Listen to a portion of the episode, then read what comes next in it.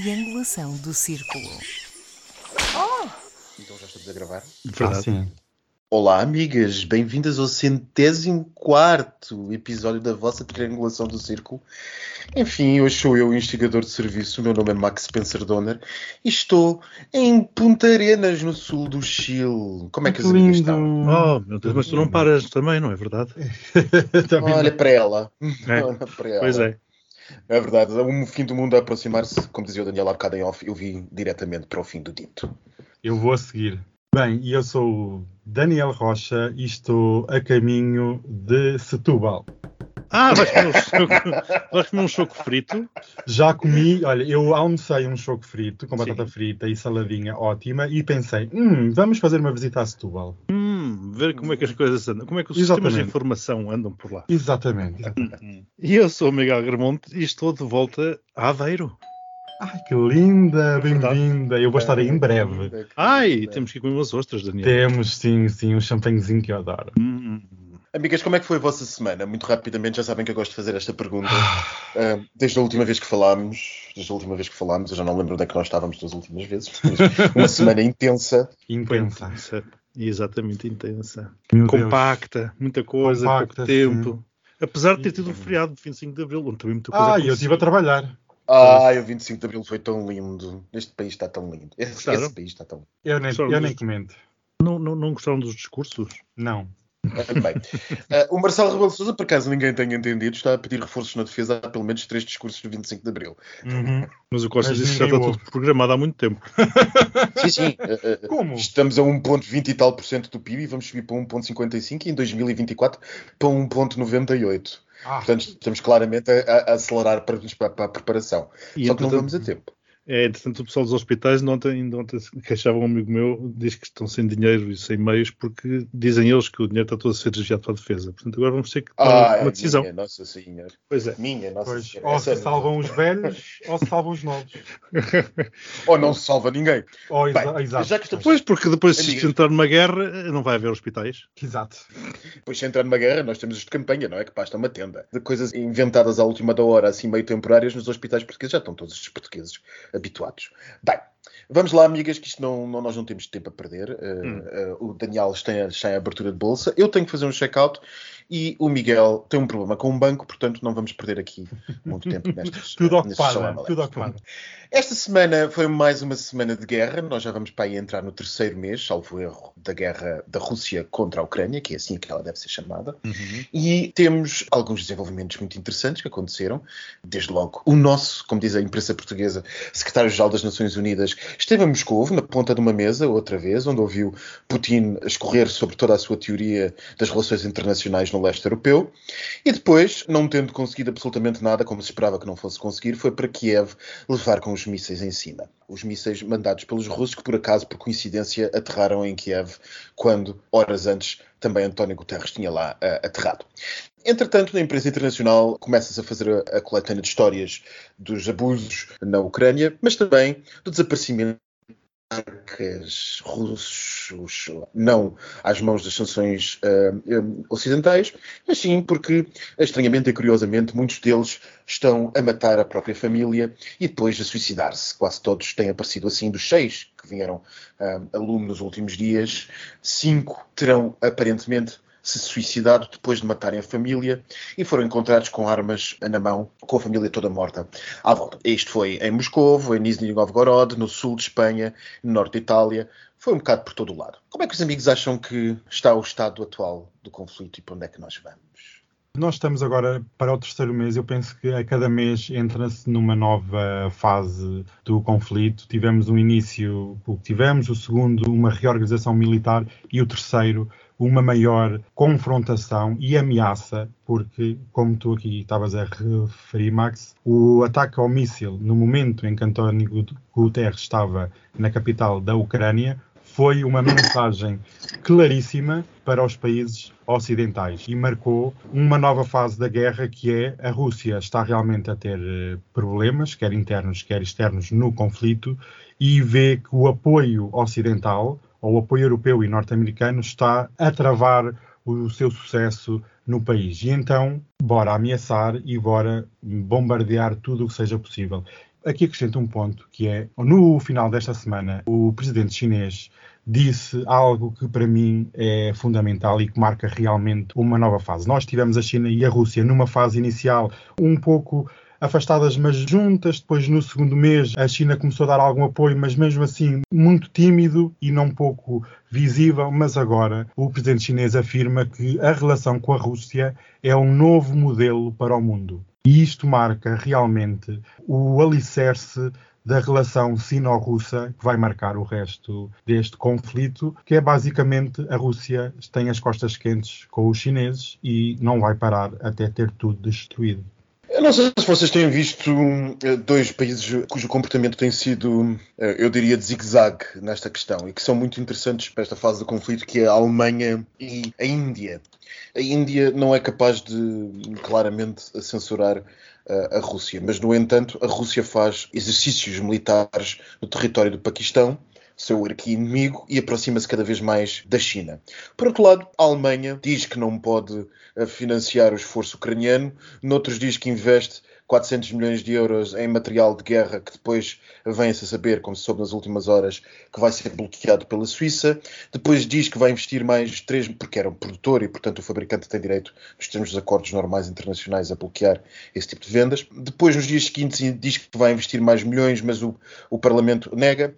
Miguel, o que é que tu achas do estado disto tudo? Como é que nós estamos e para onde é que vamos? Vou começar aí pelo, pelos teus comentários em relação às, aos zigue-zagues que tu dizes. A China também tem feito. há muito zigue-zague. É, a China também tem feito alguns zigue-zagues, aquilo não se percebeu muito bem, mas ela também não tem condenado claramente, nem apoiado claramente. Agora apareceu uma empresa chinesa de drones, creio eu, que se recusou a negociar com a China.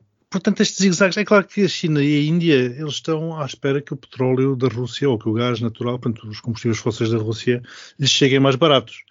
Eh, caso a Europa consiga não negociar com a Rússia as mesmas matérias-primas. Quanto à Alemanha, é um zigue-zague, e é um zigue-zague curioso, porque demonstra claramente, creio eu, alguma falta de, de experiência do chanceler, e que vai navegando à vista, seja pressionado por um lado, seja pressionado por outro, e o outro é a opinião pública que tem feito claramente uma pressão bastante grande para que a Alemanha tome atitudes cada vez mais, mais fortes e mais assertivas. É muito interessante, porque a opinião pública alemã é que tem feito essa pressão. É, é muito interessante mesmo.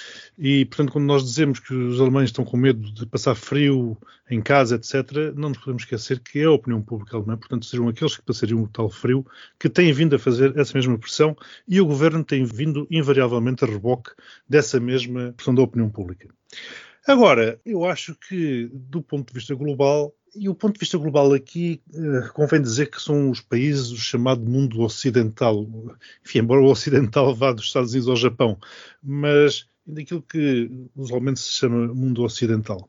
Porque, na verdade, se nós olharmos para a América do Sul, ou se olharmos para, para os países africanos, ou do Médio Oriente, etc., não, não estão uh, com a preocupação, e não estão, creio eu, mas a sensação é que não estão... Ah, não, é, é, não é? Aqui, ninguém, aqui onde eu estou ninguém fala disto. Sim, portanto isto... isto é, é tudo demasiado longe. Mas do chamado mundo, mundo ocidental, a situação é crescentemente crispada. E eu acho que esta última semana, ou nesta última semana, houve um escalar evidente da situação, especialmente pelo lado russo.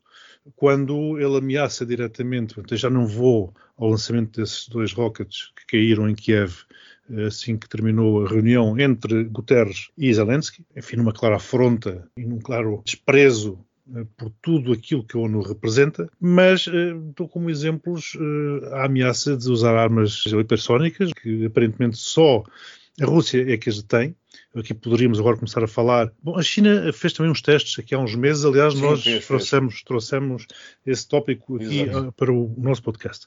Mas os Estados Unidos, claramente, que não as têm. Portanto, os Estados Unidos, durante estes anos todos, também vieram a perder, não foi só no setor espacial, uh, no setor militar, está visto que também andaram a perder terreno, têm perdido terreno. Todo, todo o mundo ocidental teve que correr às despesas sociais, não é? Exatamente. E lixou-se é? um, bocado, lixou um bocado para as questões militares. E, e, por isso é que esta, a escolha do tempo por Putin é impressionantemente precisa. Ele, ele escolhe. Exato, porque Putin fez, fez justamente o contrário. Claro. O Putin andou durante décadas a preparar isto. É claríssimo, agora é evidente. Portanto, ele andou não só a financiar uma série de partidos, como depois escolhe ter um zombie na Casa Branca, escolhe ter uma pessoa estranha eh, no Reino Unido que levou ao Brexit, escolhe o momento em que Angela Merkel sai e aparece mas, um, chanceler. Mas que, no entanto, desculpe interromper-te, Miguel, desculpe interromper-te, no momento, acerca do zombie, convenhamos, o Reino Unido é dos países mais assertivos na questão russa. O zombie é o Biden ok? O, o zumbi é o Ah, eu, eu, pensei que estavas a falar do Reino Unido, desculpa. Não, não, não. Do Reino Unido é uma pessoa estranha. Não, mas eu acho que o, o zumbi do, do, Biden foi uma coisa fora do baralho, porque o próprio Putin não devia estar a contar Isso com uma coisa tão, tão, tão, boa, não é? Poderia não, não, com, com a vitória de Biden. Eu acho que estava provavelmente a apostar na vitória de Trump. Sim, o que ele não contou foi com a pandemia. Isto se calhar poderia ter começado dois anos antes. Isto atrasou-se dois anos. Exato, é? exato. A pandemia pôs em causa os, os, as coisas do. É, do isto, isto atrasou-se um bocado foi por causa da, da, pandemia. Mas depois, quer dizer, portanto, isto demonstra que Putin não respeita absolutamente nada. Quer dizer, não, nada, nada, ninguém. Portanto, ele neste momento expõe-se tal como ele sempre foi, que é um ser que despreza tudo e todos, e por tudo entenda-se valores, entendam-se conceitos, entendam-se direitos, tudo. Por outro lado, a mim também parece que o Ocidente vive num estado de negação. Parece-me que continuamos todos a fazer que não acreditamos. Nós não acreditamos, o Ocidente não acredita nisto desde o início. Lembro-me no início que ninguém acreditava que ia haver guerra. E, portanto, também ninguém acredita neste momento que o louco do Putin possa lançar uns mísseis nucleares. Ele, Ora, efetivamente, pode. Ele pode. E, e, temos vindo a assistir a uma posição da NATO também estranhíssima. Enfim, agora começa a inverter um bocado a posição, vemos que vai começar a fazer exercícios conjuntos com a Finlândia e com, e com a Suécia. Vamos ver que repercussões é que isto terá. É claro que Putin pode queixar-se de que estão a fazer, entre aspas, queixar-se porque não se queixa de nada, mas poderá ficar incomodado, por assim dizer, por estar a fazer exercícios militares à porta do seu país, mas não esquecemos, e volto a insistir, que ele invadindo a Ucrânia, pois foi ele que pôs o seu país à porta da NATO também, nomeadamente Exatamente. Com, quando encostou o seu país, entre aspas, ou aquilo que ele entende ser o seu país, à Polónia. Este estado de negação leva-nos realmente a vivermos aqui numa espécie de bolha porque as pessoas não querem ver o, o óbvio. Aqui o óbvio, insisto, o homem pode lançar armas nucleares ou armas hipersónicas ou o que seja. Já esteve muito mais longe, tem ameaçado e o que é certo é que ele tem cumprido. Portanto, eu não sei até que ponto é que isto é bluff. E devemos estar todos preparados. Acho que a NATO já devia ter feito mais qualquer coisa do que andar aqui com paninhos quentes. Um, porque senão somos todos comidos, comidos vivos. Só uma última mas, nota. Mas nós, não, nós temos um problema que é sermos democracia democracias e dentro das nossas democracias começam a aparecer as vozes críticas a dizer que estamos a privilegiar a beligerância e o militarismo. Pois é, e se calhar são essas mesmas democracias que permitem que empresas ocidentais andem a cogitar a hipótese de comprar gás natural russo em rublos. Portanto, isto. Justamente a, no... a, questão que eu tinha para te pôr. Incrível. É? Portanto, isto é o mercado a minar as decisões políticas. E, e olha, a Manuela Ferreira de Leite, que há uns tempos dizia que se deveria suspender a democracia, se calhar já, estamos, já estivemos mais longe de suspender a democracia, porque qualquer dia teremos mesmo que fazer. Uhum. Chama-se estado de emergência constitucional, já fizemos há uns tempos e também pode ser feito é. por guerra. Mas, exatamente. Daniel, diz-me uma coisa. É tu que estávamos agora a falar aqui das história das compras em rublos, deves ter visto isto para terminar, o apanhado desta semana de factos relacionados com a guerra. Deves ter visto esta semana que a Comissão Europeia ameaçou empresas e Estados que, que furem as sanções europeias e, e cumpram as exigências de pagarem rublos do Kremlin com procedimentos de infração às sanções europeias. E, por outro lado, Stoltenberg, Jens Stoltenberg, disse que a adesão da Suécia à Finlândia, quando e se for apresentada, que este quando e se já se percebeu que o se vai mesmo ser apresentado, vai ser muito rápida e mesmo durante o período em que ela esteja pendente, a Suécia e a Finlândia serão vistos como países muito próximos e defendidos pela NATO. O que é que achas de tudo isto? Inicialmente eu pensava que esta jogada de, do pagamento em rublos era bluff, que ia ser uma jogada para tentar eh, subir a moeda, mas realmente Putin joga num outro patamar de política e os europeus vão ser comidos à força toda. Desculpem a expressão, mas é assim o termo. Porquê? Porque esta jogada foi de mestre. Esta medida de pagamento de gás natural em rublos, e nós ficámos a saber porque quem não pagou, a Polónia e a Hungria, levaram com concorde, por isso ele está a falar a sério. Esta medida do pagamento em rublos está. Polónia a criar... e, a, e, a, Bulgária, desculpa. Ah, desculpa lá, Hungria, sim, a, Hungria, a Hungria pagou. Sim, sim. A Hungria, de facto, prepara-se para pagar. Exatamente. Peço-me desculpa pelo erro. Mas esta jogada já podemos ver se está a trazer discórdia dentro do seio da União Europeia. E é esse o objetivo, que é o Putin não lhe interessa se vai cortar ou não a quem é, e a quem é que vai cortar. Ele, interessa é que a Europa, como um todo, se comece a desfazer. Por quanto mais tempo isto durar, a união que nós esperamos pode vir a desvanecer-se. E no gás, no que toca à energia é extremamente sensível e há países, como o chanceler austríaco, já falou várias vezes, que é, disse mesmo na cara, é impossível viver no curto prazo sem o gás russo. A Alemanha e o chanceler alemão bem podem vir dizer que nós podemos viver sem o gás russo, que fazemos sacrifícios, mas na altura que levar com um corte e a economia entrar numa grande recessão e levar a economia europeia atrás, é, exatamente. Amigos, eu acho que aí é que nós vamos ver a verdadeira Europa. Estamos dispostos realmente a sacrificar? Não estamos. E os europeus já estamos a ver, pela criação de contas na Suíça em rublos, já é uma, uma demonstração que existe discórdia no seio da União Europeia em relação à energia e ainda nem sequer falámos na adesão da Ucrânia, armamento para a Ucrânia, quer dizer, há aqui vários temas que podem levar a que a União Europeia, por motivos externos, se comece a desfazer e se nós vemos uma União Europeia que não toma uma posição firme, é fraca e vai cheirar a sangue na água e os tubarões vão comer. E eu acho que nós estamos condenados como União a desfalecer. Mas essa é a estratégia do Putin desde o início, que é, que é desintegrar Exatamente. a União Europeia, quando mais não seja pelo poder outra vez arrebanhar os países do leste europeu para a sua nova União Soviética. Mas repara que a própria Croácia também já é contra a entrada da Finlândia e da Suécia na NATO. A Croácia já se posicionou contra, já disse que não faz sentido nenhum, além de que depois há outros países que já esperam há mais tempo, blá blá blá blá blá. Por outro lado, a minha que me dá a sensação é que o Ocidente continua sem uma estratégia, não uma estratégia. Enquanto, enquanto a Rússia tem eh, uma estratégia bem definida, como plano A, B, C até ao Z, e o Z de propósito, a Europa aparentemente nem sequer plano A tem. E portanto andamos aqui a reagir permanentemente, a reagir. E esse é um fenómeno com o qual Putin contava de certeza absoluta, porque claro. ele está ali há, há, décadas, há décadas naquela uhum. posição, ele conhece esta forma de ser e de estar eh, muito europeia. Portanto, vamos ver como é que é. E era aquilo que nós dizíamos no início. Portanto, vamos ver até quando é que somos todos Ucrânia. Até quando? Uhum. Quando isto tudo acabar, nós vamos ter uh, muito manancial, muita, muita coisa para analisar no que se passou nos últimos três meses, ou enfim, nos próximos meses até que isto acabe, relativamente a alguns Estados. A questão da Croácia que tu falas é uma excelente questão, porque é um dos novos Estados a opor-se à entrada de Estados que, vá lá, convenhamos, a Suécia está muito mais alinhada com o mundo ocidental do que a Croácia esteve nos últimos 40 anos uhum. e, portanto, não é por aí. Nós vamos também ver o comportamento de alguns Estados como a Áustria. Não esquecer que o chanceler foi a Moscou, ainda que a Áustria seja um país não membro da NATO. O chanceler foi a correr a Moscou, pois, pois naturalmente tem os seus receios. Também o comportamento interessante aqui na nossa esfera ibérica a diferença entre dois primeiros ministros socialistas, Sanchez e Costa. Sanchez foi correr a Kiev, o que mostra uma crescente, uma coisa que nós não olhamos, mas a Espanha está cada vez mais assertiva no palco internacional e quer se posicionar cada vez mais como um player. E depois outras coisas como Inglaterra e, sobretudo, a lógica do Global Britain. E por fim, se nós estaremos a, a, a testemunhar o fim do famoso grupo de Visegrado na União Europeia. Se por um lado temos uma ameaça de destruição da União Europeia, por outro lado o grupo de Visegrado está fraco como nunca teve. Mas amigos, isto o tempo progride e uh, uh, eu acho que uh, para terminar a questão da guerra nós temos que entrar aqui por uma questão mais nacional, que é a política portuguesa, que aconteceu nas últimas horas, que foi a questão da Câmara Municipal de Setúbal.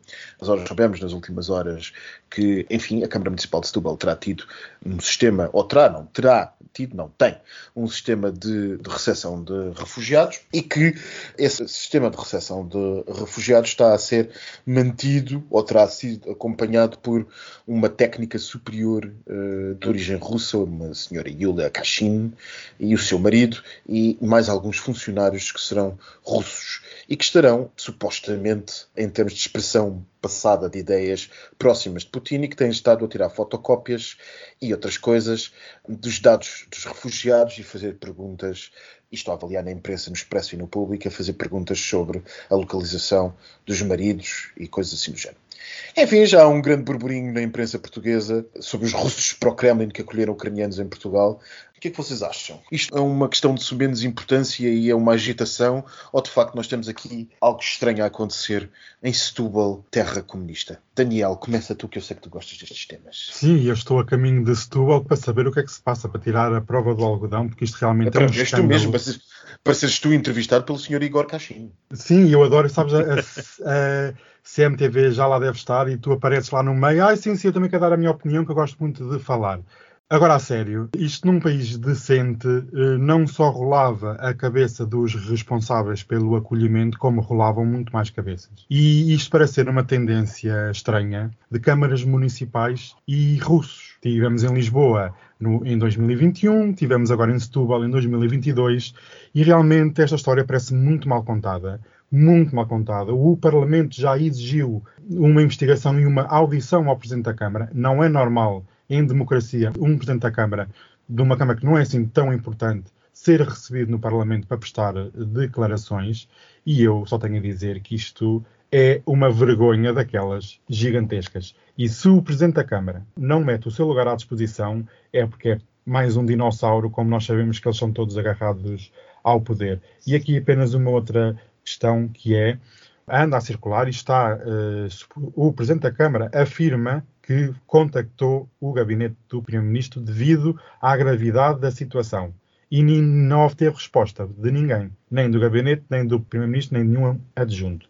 Que país é este em que um refugiado que foge de bombas é interrogado por russos em território nacional? Isto é a maior vergonha que eu posso ter tido. Isto é, um, isto é um dos escândalos, não é do mês, mas é do ano. E como é que ninguém pensou que uma pessoa que foge de bombardeamentos de um país é a ser recebido por um cidadão desse país é, eh, no mínimo, sem mais, uma profunda falta de sensibilidade. Não, não, não. Mesmo que a pessoa seja ideologicamente alinhada e compreenda, é uma profunda falta de Até sensibilidade. Mas vamos imaginar que isto é um espião.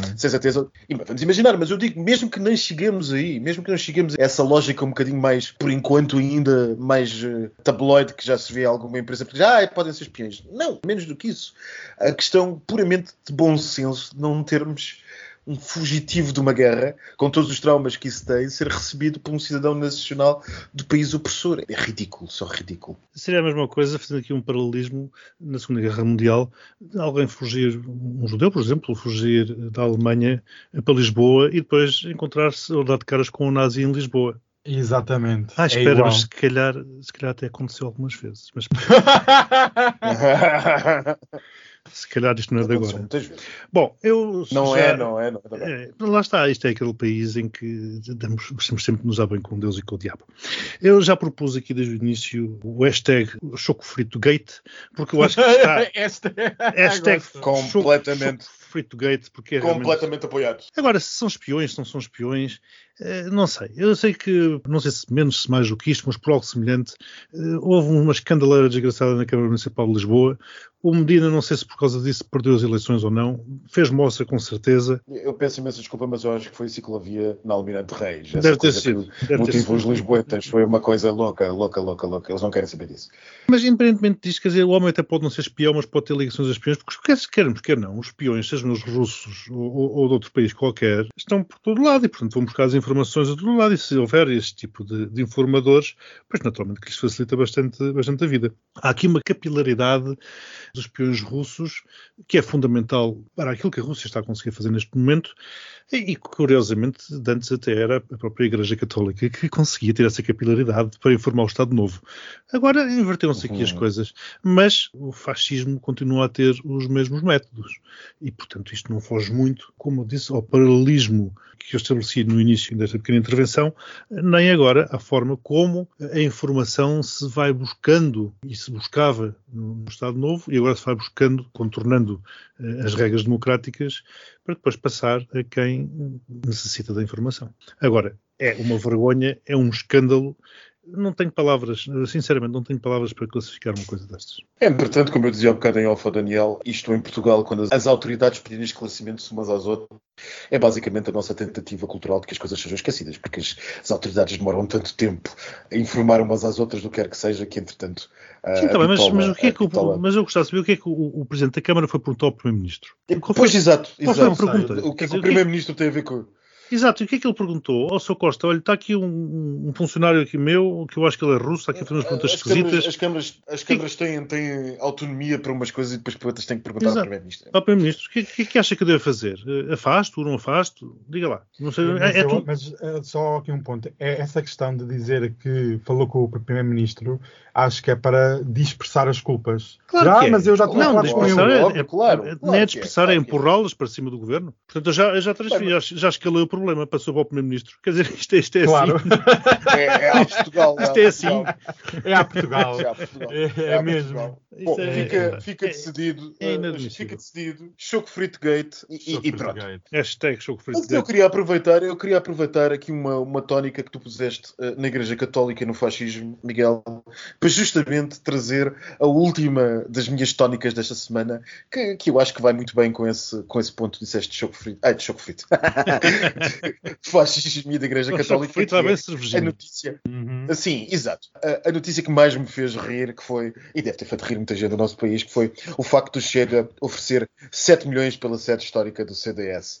Ou então uma renda de 5 mil euros.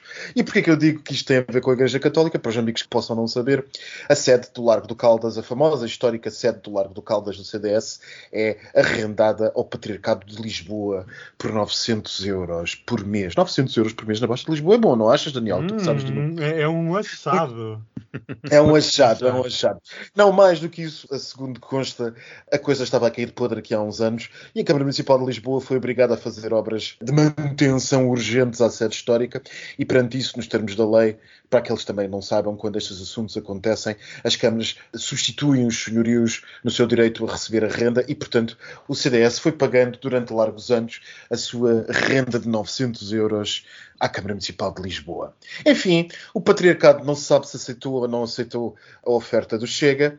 São 7 milhões de as 7 milhões, as teias, 7 milhões de euros por uma sede, ou 5 mil euros, eu acho que isto eh, o chega 7 milhões e 5 mil euros, claramente eles estão por baixo no que é o mercado de Lisboa, sobretudo para uma casa daquele tamanho, mas uh, o Daniel disse melhor saberá do que eu.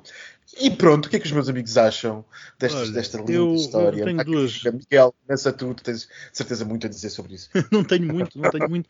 Eu desconfio que os 7 milhões que o Chega tem vão ser pagos em dinheiro vivo, cash, portanto, mas em notas de rublos. Exato, exato. Cheira-me, cheira-me que vai ser assim. Eh, e depois, isto faz-me lembrar quando, em tempos idos, eh, havia lutas entre os povos que habitavam na atual Península Ibérica ou em Portugal. Estava aqui a habitar o povo A, vinha o povo B, invadia tudo, destruía tudo e construía a sua igreja, a igreja do seu Deus, por cima do templo, agora já destruído, do povo anterior. Portanto, eu acho que isto é o que o Chega está a tentar fazer, está a tentar construir o seu templo em cima do cima. templo do templo do CDS para mostrar que eu é que cheguei aqui, eu conquistei, destruí e agora somos nós que mandamos. É a visão que eu tenho. oh, Daniel, e tu achas que isto é uma mensagem ao, ao Nuno Melo para, para que ele perceba quem é que manda na extrema-direita ou nem por isso? É uma mensagem claríssima, é uma afronta. O homem ficou possuído, ficou azul e amarelo. Uh, é azul e Mas amarelo já era. eles, não é? Já era, pois, exatamente. Aquilo quando dás um golpe no braço, sai azul e amarelo.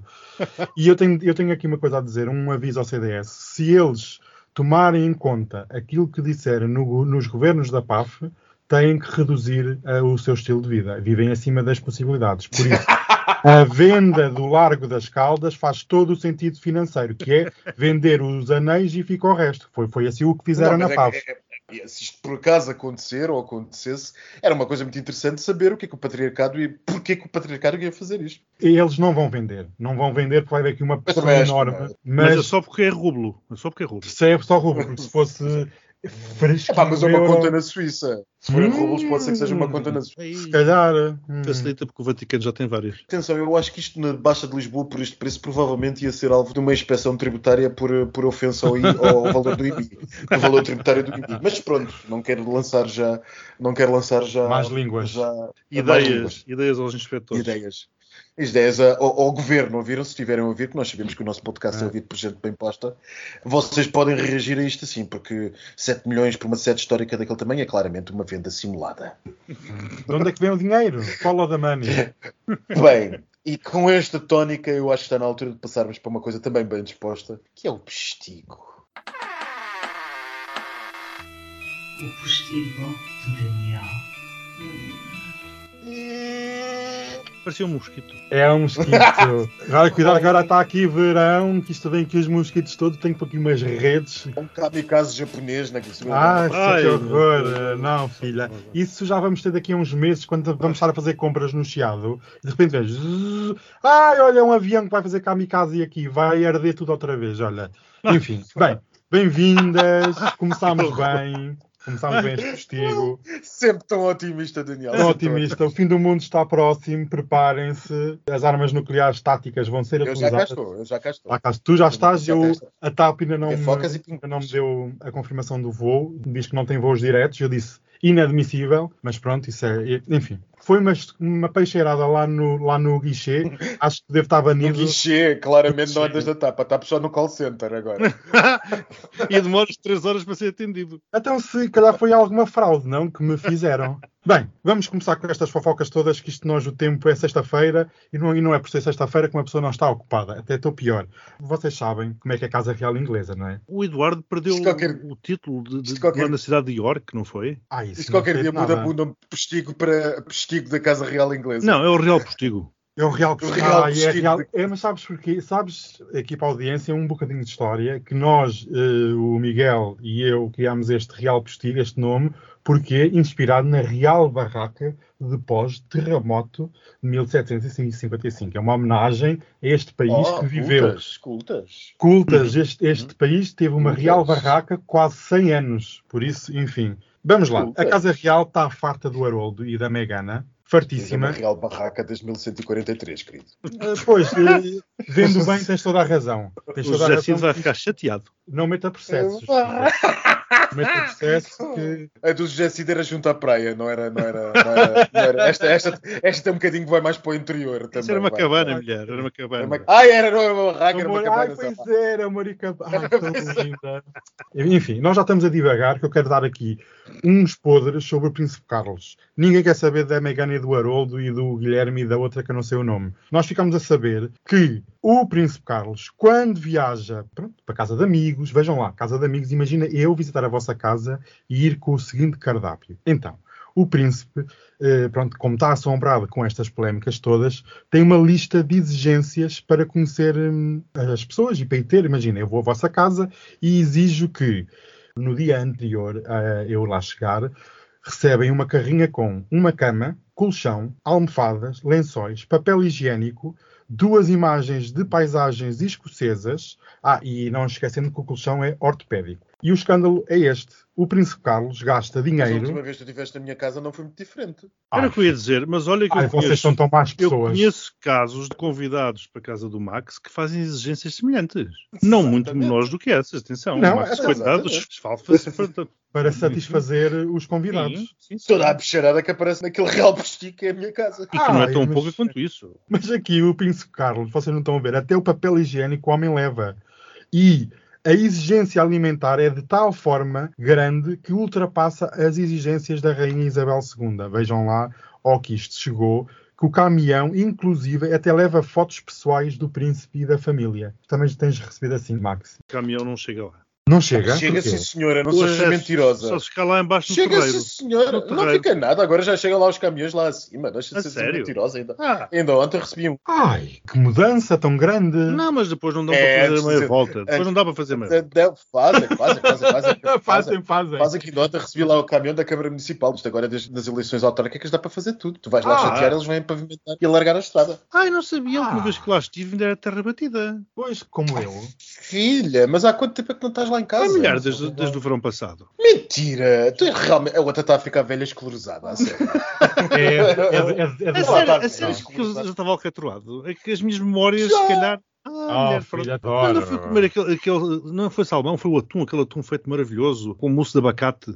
Ai, sim. O, o, Não, o coisa não. maravilhosa. Já estava alcatroada a estrada. Completamente. Ai, Ah, filha, que horror. Olha, desta vez vou tirar fotografias, então. para, re, para recuerdo. Ou para os senhores no auditório verem com, em que estado é que chegam as bichas à minha casa. Ai, Péssimo, lastimável. Isto realmente. Ai, mas também tem que me convidar, Max. Eu também quero ir ver o Alcatrão. Eu, estou adoro Alcatrão. convidar. eu até eu fui com estou a tua esposa convidar. lá abaixo buscar, buscar o Gonçalo. Eu estou farto Vou falar a com convidar isto para falar com o Daniel. Vou falar, estou farto a convidar e ela não aparece. Isto não, Ah, eu era para ir agora para Eu sou testemunha. Eu sou testemunha. É, testemunha verdade, eu era para ir para Faro, não pude, por causa de, de uns mosquitos que eu tive aqui na cabeça. Ai, não, não pude ir para Faro. Peço imensa desculpa, Max. Eu sei que eu tinha uma passadeira vermelha para me Ai, oh, receber. Max, tu não recebas pessoas com mosquitos na cabeça na tua casa, por amor de Deus, aquilo vai ganhar uma fama. Eu estava a Péssima. tentar perceber o que era um mosquito na cabeça, mas pronto, talvez Não, nos- É a cabeça enzuzoada. Tu estás assim enzuzoada. Ficas assim, ai meu Deus, eu vou, para- eu vou apanhar o comboio e depois desmaias lá na, na cena Ah, eu pensei que fosse tipo carrapatos. Pronto. Ai, filha, não. que- Quem é que apanha isso ainda hoje em dia? Isso não Pois faz- não sei, por isso é que eu estava a dizer ao Max para não te receber, pelo amor de Deus. Ai, por amor de Deus, não. Eu tinha que pôr fogo à casa toda. Que horror. Ficava a casa toda carrapatada. Ai, que Bem, horror. estávamos na família real inglesa. Já passámos, filha, já passámos que Ai, ninguém, é tem, ninguém tem paciência para o príncipe Vamos falar, vamos com- falar do duelão, com duelão colchões. Almíscar. Quer Não, falar? eu tenho duas coisas muito importantes. Ficámos a saber que o Filipe VI de Espanha é um dos monarcas mais pobres, coitado. Oh, Só tem 2 milhões e meio de euros. Isto porquê? Porque ele quis ser transparente, porque o pai é um corrupto. Então vou dizer, ah, eu vou, eu vou dizer o que é que eu tenho. Olha, não tem casas, não tem propriedade, não tem rendas, tem umas joias, umas coisas assim, tem umas poupanças e títulos que correspondem mais ou menos a 2 Mentirosa. ah, dizem a 2,3 milhões de euros. Depois tem umas joias que incluem 300 mil euros, Swarovski. ah, umas obras de arte e não sei o que, não tem nada. Nem no estrangeiro, não tem bens nenhums no estrangeiro, não tem imóveis, não tem propriedade, não tem rendas, não, não tem ações, não tem nada. Nem uma criptozinha tem. O homem é pobre, pobre, pobre. Já viste a pobreza de um, de um país? Tens um rei tem 2,5 milhões de meio de euros. Oh, filho, Ah, oh, isso- filha, ah, filha, tu também és, é, é presa por tecão, é presa por... Olha, já parece o Marcelo, a, a falar do Guterres. Claro. É, é presa por tecão, é presa por não ter. Se fosse rico, estavas aqui a chegar à cabeça porque era rico. Não, se é rico Marcelo, é porque é bom. Marcelo não é aquela pessoa que achava que a guerra ia acabar por causa do Papa. Era. Ele pelo menos Ele- rezava, não, ele rezava Ele bastante. rezava, sim. Rezava. E, ele, e ele disse, ele chegou a dizer que era o Papa que estava a, a criar co- corredores Sim, humanitários. Exato. Bem, Sim, e, e aqui Fátima eh, mandou uma Nossa Senhora, a 13 terceira cópia, acho eu. A décima Olha. terceira cópia que já foi à vida, não é? O que Já. foi? Foi Já. vandalizada pelos Foi. russos e foi substituída Exato. por uma nova. Ai, não sabia. Ai, que horror. Acho que os russos usaram a é- imagem. é- isto deve-se dizer, de- exatamente, deve-se dizer que este era o terceiro segredo, claramente. Exatamente. Bem, eu tenho uma última notícia que nós vamos mesmo acabar em grande. E vamos Sim, para a França comer um foie gras e beber um champanhe. Que eu não gosto nada de pato inchado. Pato com gordura, não. Vocês souberam e viram, de certeza, vocês são muito conhecedoras, que o presidente Macron levou com uns tomates em cima. Ou oh, quase uns tomates. O fruto. Ovos. O Foi. fruto. Foi, foram as duas coisas. Foram umas As duas coisas. ovos e tomates, pronto. E lembram-se de haver um guarda-chuva. Na altura do ataque, Ah, os guarda-costas puxaram Ovos, um guarda-chuva. Sim. Lembram-se, Max, estás recordado disso? Sim, sim. Então Tinha agora, uma forma estranha. Era coisa- Parecia-me que era pequeno. era pequeno, mas tinha uma forma estranha. Não é dos normais. Aviso, Era um quadrado, Recomendo, era um quadrado. era um quadrado, exatamente. Era. Recomendo a toda a gente ir ver o vídeo no Twitter e está no YouTube. É só pesquisarem. Eu tenho aqui um quiz muito rápido. Querido Miguel, querido Max, dê-me um preço para aquele guarda-chuva. Ai, filha, não sei. Eu, eu- Assim, assim, random. 10 mil euros. Ai, filha. 10 e tu, Miguel? eu não sei, eu diria que era comprado nos chineses pelo tamanho e pela forma, porque ele não teve dinheiro suficiente para pôr o tecido todo. Mas E leva um por ridículo, imagina que era de Joana Vasconcelos, não é? Ah, isso Hum. custava 500 mil. Eu tenho uma Joana Exato. Vasconcelos em casa, adoro. É feito nem um bode, mas adoro. O Max está certo, que o Max é vivido. O Max Ah! Uau, sabe, acertei! acertaste. 10 mil euros. O guarda-chuva custou 10 mil euros. 10 mil, eu não me não enganei, sabia, são 10 para- mil euros. Este guarda-chuva só falta fazer mousse de manga. É feito de fibra sintética forte e resistente ao calor. É um guarda-chuva que consegue aguentar com ataques de facas, ácido e cães. E foi adquirido pelo Palácio do Eliseu pelo antigo presidente da República, Nicolás Sarkozy. Consegue ainda aguentar investidas de multidões e suporta uma pressão de 100 kg e ventos de 200 km hora. E claro que sim, é impermeável à água. pois. Só falta cozinhar. Acham que isto é um sinal que as repúblicas e as democracias estão em decadência? Um guarda-chuva pode. Os 2 milhões e meio do monarca é que foram o sinal de decadência. Não é? a pobreza da monarquia. E aliás, isso é a República Monárquica é a francesa. É verdade. Ah, sim, é verdade. Tens isso, tens razão. E não, e não é à toa que este com o guarda-chuva assenta que nem uma luva no imperador Macron. Mas olha que a nossa também. Achas? A nossa, a nossa, é, a nossa é mais dada a pontífice. Aquilo é uma espécie de pontífice que anda a espalhar beijinhos e, e não mundo. é bem a mesma coisa. É uma espécie mas... de império, sim, tipo Vaticano, mas sem uso de império, sem capacidade de reinar propriamente. Anda a passear, é assim, mas é um bocado isso. É. Por bem, falar o pontífice beijinhos. a espalhar beijinhos. Beijinhos, a espalhar beijinhos. Beijinhos. beijinhos. Eu odeio-os todos.